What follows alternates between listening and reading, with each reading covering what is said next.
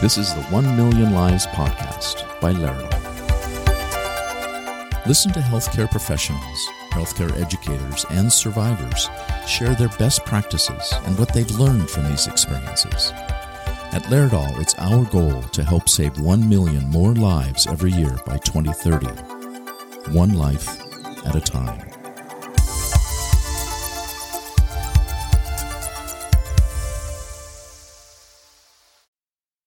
A hearty welcome to all our listeners. My name is Michael Sorter. I'm the Chief Learning Officer at Laerdal Medical and your host at the 1 Million Lives podcast. Today's episode is a continuation of a talk I had with Professor Olle Ten Cate on assessment in healthcare education. I strongly suggest you listen to part one of this talk before going into this one.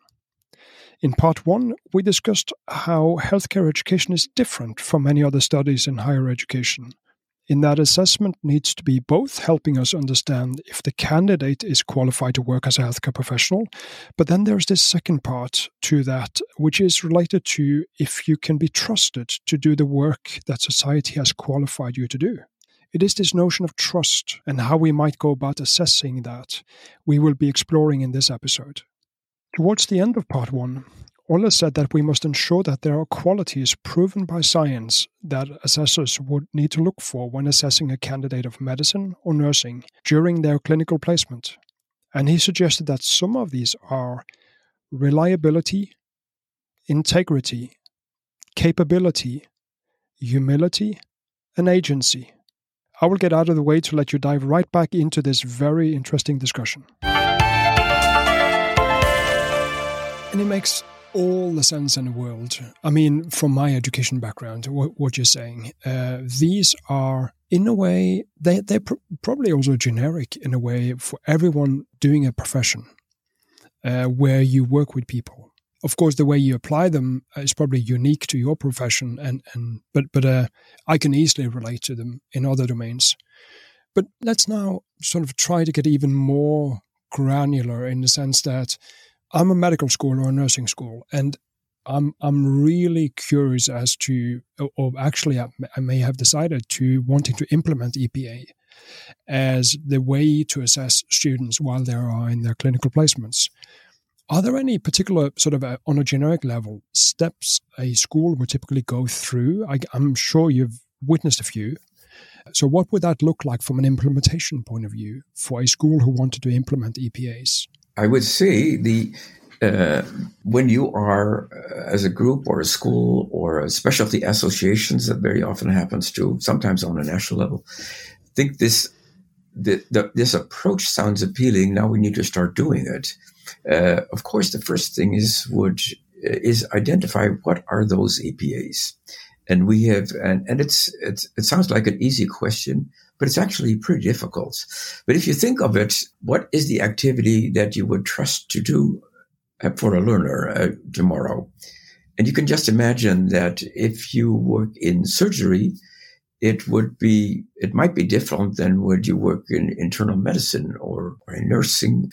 Those units of practice, you don't want those units of practice to be defined as very small, which is actually in, in early phases of implementation, people start coming up with sometimes over 100 EPAs. And if you would define all those EPAs and take them seriously and say, well, each of these EPAs need to be those components that lead to that important summative decisions from now you're ready to do this by yourself and you can just imagine if you have that for 100 EPAs, it will not work in a program. So there's practical limitations to the size or the number of EPAs, which are related, of course. If you have more EPAs, Uh, the sizes are smaller. But if you have fewer EPAs, the sizes are larger. So in surgery, you could say, well, we can define an EPA related to the pathology. So you are ready to do this type of surgery for patients with this type of medical condition. In pediatrics, it might be that you would say, well, our decision for you to do something tomorrow morning might be running the outpatient clinic for common pediatric conditions. And then you will have patients coming to your clinic that have not been labeled yet. So you cannot use for that activity, you cannot use diseases as an entity. Whereas in some uh, surgery, you could say, well, there's a patient scheduled for surgery tomorrow morning with uh, with everything known, and the surgery must just be performed. Uh, so here's where a disease might be a unit for for an EPA. So it is, and I won't expand because there's more. Uh, there's more ways to do that. You have to really carefully think of what are the EPAs, and we are seeing uh, different research approaches to uh, to do that and consensus approaches uh, among people to come up with the, the best EPAs. Then you have those EPAs. Then you, when you start implementing them, you need to have a way to ev- evaluate whether persons are ready to be doing that by themselves. So you need an assessment approach, uh, and a, you need an approach that aligns with the idea of entrustment. And the idea of entrustment is usually framed in the amount of supervision a person receives. So you could have close supervision, you have no supervision, you have something in between. Here's where specialties also differ. So you could say in, in surgery, uh, during, at, at, least intra, uh, in the, in the OR, you could see there's different shades of help that I can provide to someone who starts becoming a surgeon. But in internal medicine, it could be very different. Um, you are not always close supervision as being present in during the activity is something that uh, even a first year resident in internal medicine seldom actually happens because they are doing working with patients just by themselves and they are debriefing with her. Uh, so the skill that you would be using to qualify what is the level of supervision, what does that look like, might be different for different programs. So you have to have that framework too. Then you start working with educators who have been trained many years in their own practice and have been working with very different approaches to assessment. So you need to inform them well and they need time to understand what it really means to be entrusting a learner. We say in, in working with EPAs, you, we make a distinction between ad hoc decisions and summative decisions. The summative decisions are those, I would say, qualifications that almost look like a license to practice without supervision. The ad hoc decisions are the things that happen every day. That if you are uh, working with a new student and you are on a clinical workspace and you would say, well, maybe now I've seen you working yesterday. Uh, today I can leave the room because I think you will probably do well. But uh, page me as soon as you need my help, or or let me uh, debrief with you right after your your interaction with the patient to evaluate how you were doing.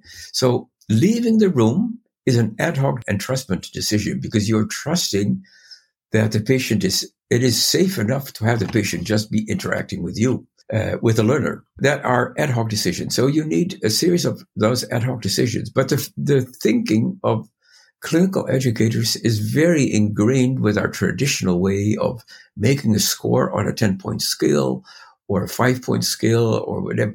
So that is so ingrained in their way of assessing. So to have them think of responsibilities and entrustment is, yeah, I would say a shift in thinking. And that is not always easy. So you might want to train people to do that. And, and it's very novel, I think, but also speaks to what we talked about before about addressing patient safety uh, and so on. So I, I, I, really like what you're saying, uh, but I can sense as you're talking, uh, I'm sort of falling back into a, um, in my head at least, uh, a, a, sort of, okay, so what is then the difference between um, skills and entrustable activities. And you somewhat touched on it because you said it's not really viable or you can't have a hundred EPAs. I remember reading uh, in one of your recent papers from 2022, uh, and the paper is called, for those who want to search it up, Entrustable Professional Activities versus Competencies and Skills, exploring why different concepts are often so conflated I'll put a link to it below here. Um, but you seek to clear up some misunderstandings regarding the use of EPAs versus the use of more established notions like competencies and skills. I I have struggled a bit with this distinction for myself, uh, but you had a very interesting statement there. You said Clearly, one cannot possess EPAs nor become qualified for competencies. Rather, possessing competencies and being qualified for EPAs is the goal of medical training. Could you unpack that a little bit further? Uh, yes, it's good to, to do that uh, because there's a, it happens very often. Many people actually struggle with that distinction.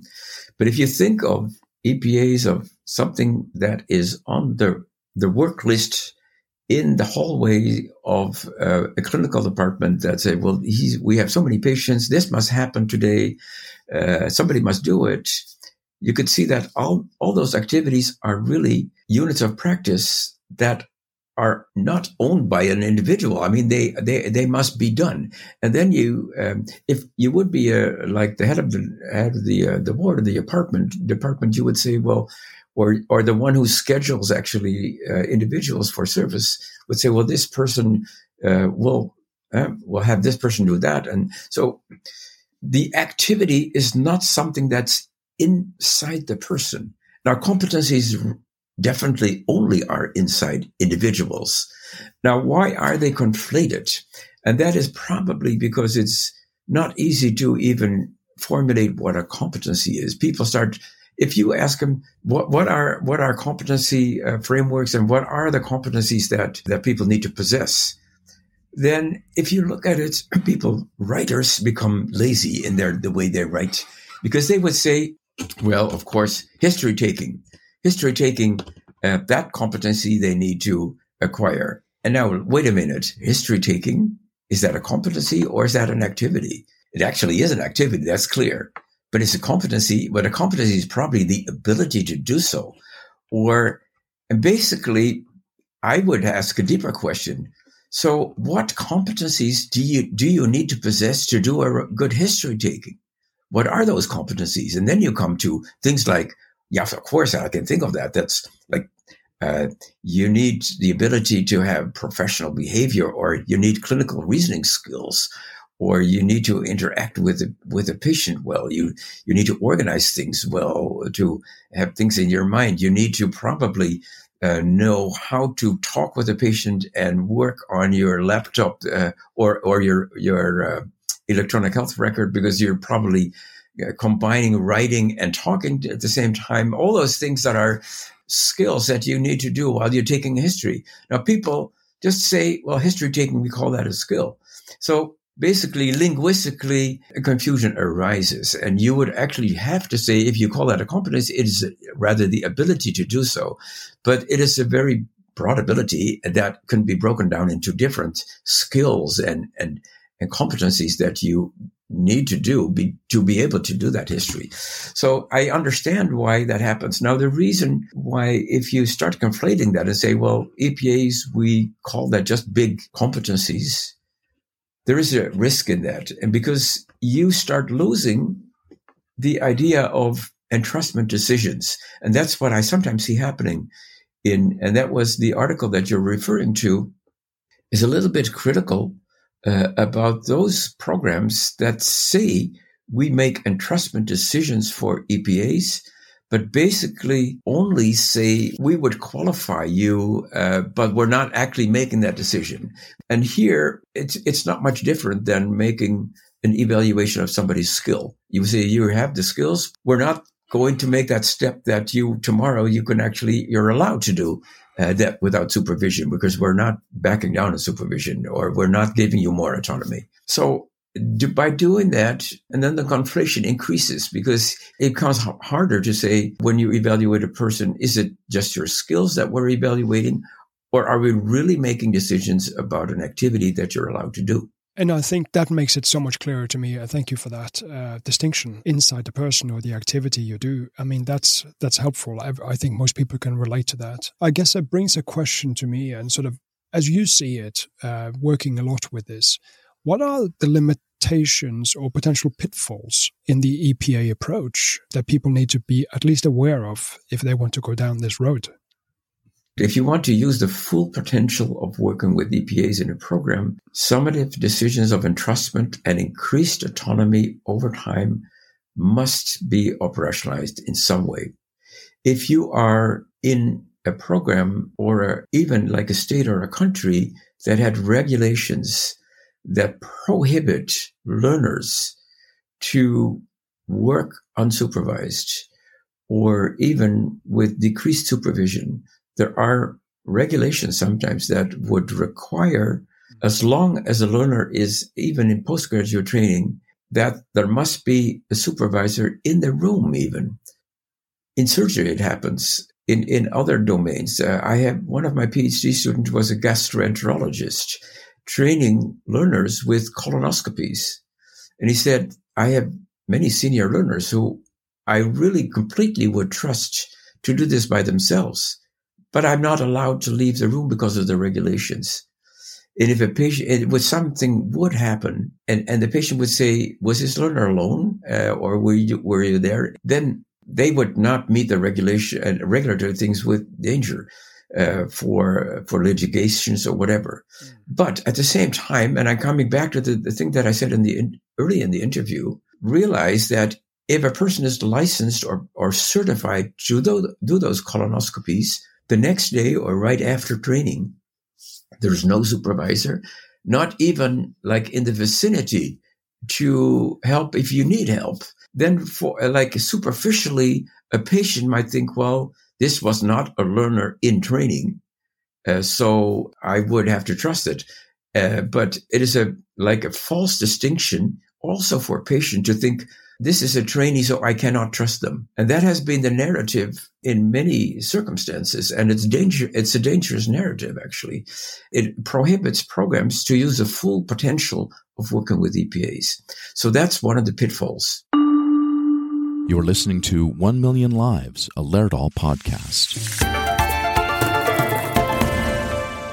I've been to the hospital and, and a person came along with a tag on the chest saying student or um, doctor in training or whatever. And, and I think in a way we are, as patients, then tend to be more skeptical why am I not getting the real deal or the best doctor in, in the ward or whatever? So I, I can relate to that very easily. Yeah, so that's one one pitfall. Uh, there are other uh, other pitfalls too, and and and I would say uh, one of the things we touched a little bit upon. If you are working with EPAs, uh, there's a tendency of programs to increase the numbers of EPAs, and if you have a very large number, um, your program is going to be difficult if you want to install that and you want to say, well, everybody meet, uh, needs to meet the, uh, the, the requirements for entrustment, and we have to document that all. Then documentation and observation may become a burden, and definitely learners need to be observed. Some decades ago, there was hardly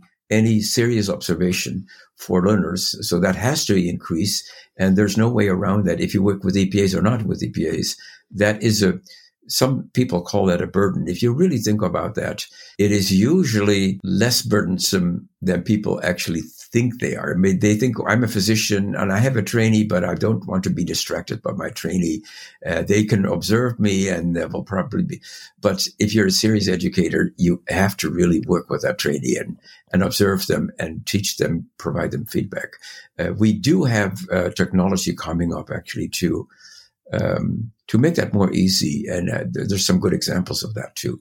So the burden of uh, assessment is sometimes what people also feel as as a drawback.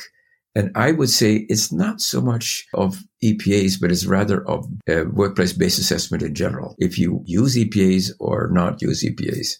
Can I take along on that? Because when I came to visit you uh, in the Netherlands, uh, we we met at a uh, very famous simulation center, the Met Center, where I believe you are part of the supervisory board, and you brought up the potential of technology to be of help in doing EPAs, and and I would sort of wanted, and maybe I'm putting you a little bit on the spot here, but how do you see the role of technology? And maybe we can even expand into is there a role potentially for simulation, healthcare simulation in this domain? Yeah, let me make uh, a distinction of two types of technology. Uh, the one type of technology I just uh, referred to in the previous question is the technology that uh, is coming up using smartphones on and mobile devices during workplace-based assessment. And there's examples now that uh, related to EPAs those evaluations can be made very quickly. Uh, just in a matter of one or two minutes. Actually, you can do that when you have that well organized in with the right software. You could do it on the hallway. You do in the elevator. You could do it uh, very briefly uh, during clinical training. That's one type of technology, and I think it's going to be important too. The other type of technology is actually preparing learners for activities in, in a simulated way. Now, simulation has, I would say, since uh, the 1980s become uh, very important in medical programs. And I think it is important. You want to minimize the, the harm to patients by preparing students well before they start doing work with patients. Now, that preparation can be seen as something that is completely outside the workplace uh, just as a preparation in courses and skills training. Sometimes I see increasingly merges of that in situ simulation. Uh, examples you you can see where standardized situations are there where students have the benefit of being able to practice over and over again without having uh, harming patients or even uh, like burning patients before they are ready to do that. So that technology is important and is increasingly coming up. Also, I would say coming, moving closer to workplace based assessment. There's one warning that I would like to give if you work with EPAs that I believe that for almost all EPAs, just standardized assessment in a simulation environment would not suffice to certify or qualify a learner for working unsupervised if you have not done that also in true patient care and being observed, doing that with real patients, just because of the variability of all the components that are in a live patient care situation. But you can move and uh, to to quote what I think it's important for you to save lives by preparing students well with simulation. So I think it's very important. That's one of the reasons why I joined the uh, supervisory board of a large simulation center in the Netherlands because I think it is helpful. And that center is now uh, actually this year, the first time they are focusing their simulation on EPAs. And that is actually even more dominant for them in nursing. Postgraduate nursing in the Netherlands is moving to completely EPA based programs and very flexible EPAs that can be used for different specialties in nursing and they're also being trained in simulation centers. So they are adapting their training to comply with the uh, the new framework of, of working with EPAs. And I think that's actually a, a brilliant topic for another talk, uh, how that would pan out. And once you have some experience under your belt, I want to learn more. I really want to thank you so much for joining this discussion, Professor Olle Ten Cate. I hope our listeners found some golden nuggets in our discussion. But if anyone wanted to read more and, and what you have written and follow you, uh, where would they go to find some of your publications? If they're truly interested in my personal publications, of course, you can always uh, go to PubMed and put in the word entrustable. Um, as you may know, uh, the word does not exist in dictionaries. So it's pretty unique. Should trademark it. Uh, yes, I. Uh, it, it, so it, it, makes it easier to find that. If you look for personal publications, which also include other publications than only on EPAs, uh, I would suggest to go to my uh, Google Scholar uh, website in Google and look at the overview of, of, publications and citations. I will certainly make sure to include a few of them uh, below the the episode when we publish it. Thank you again so much. Enlightening. I've learned a lot. I hope the same goes for our listeners. And thanks for now. It was my pleasure. Thank you.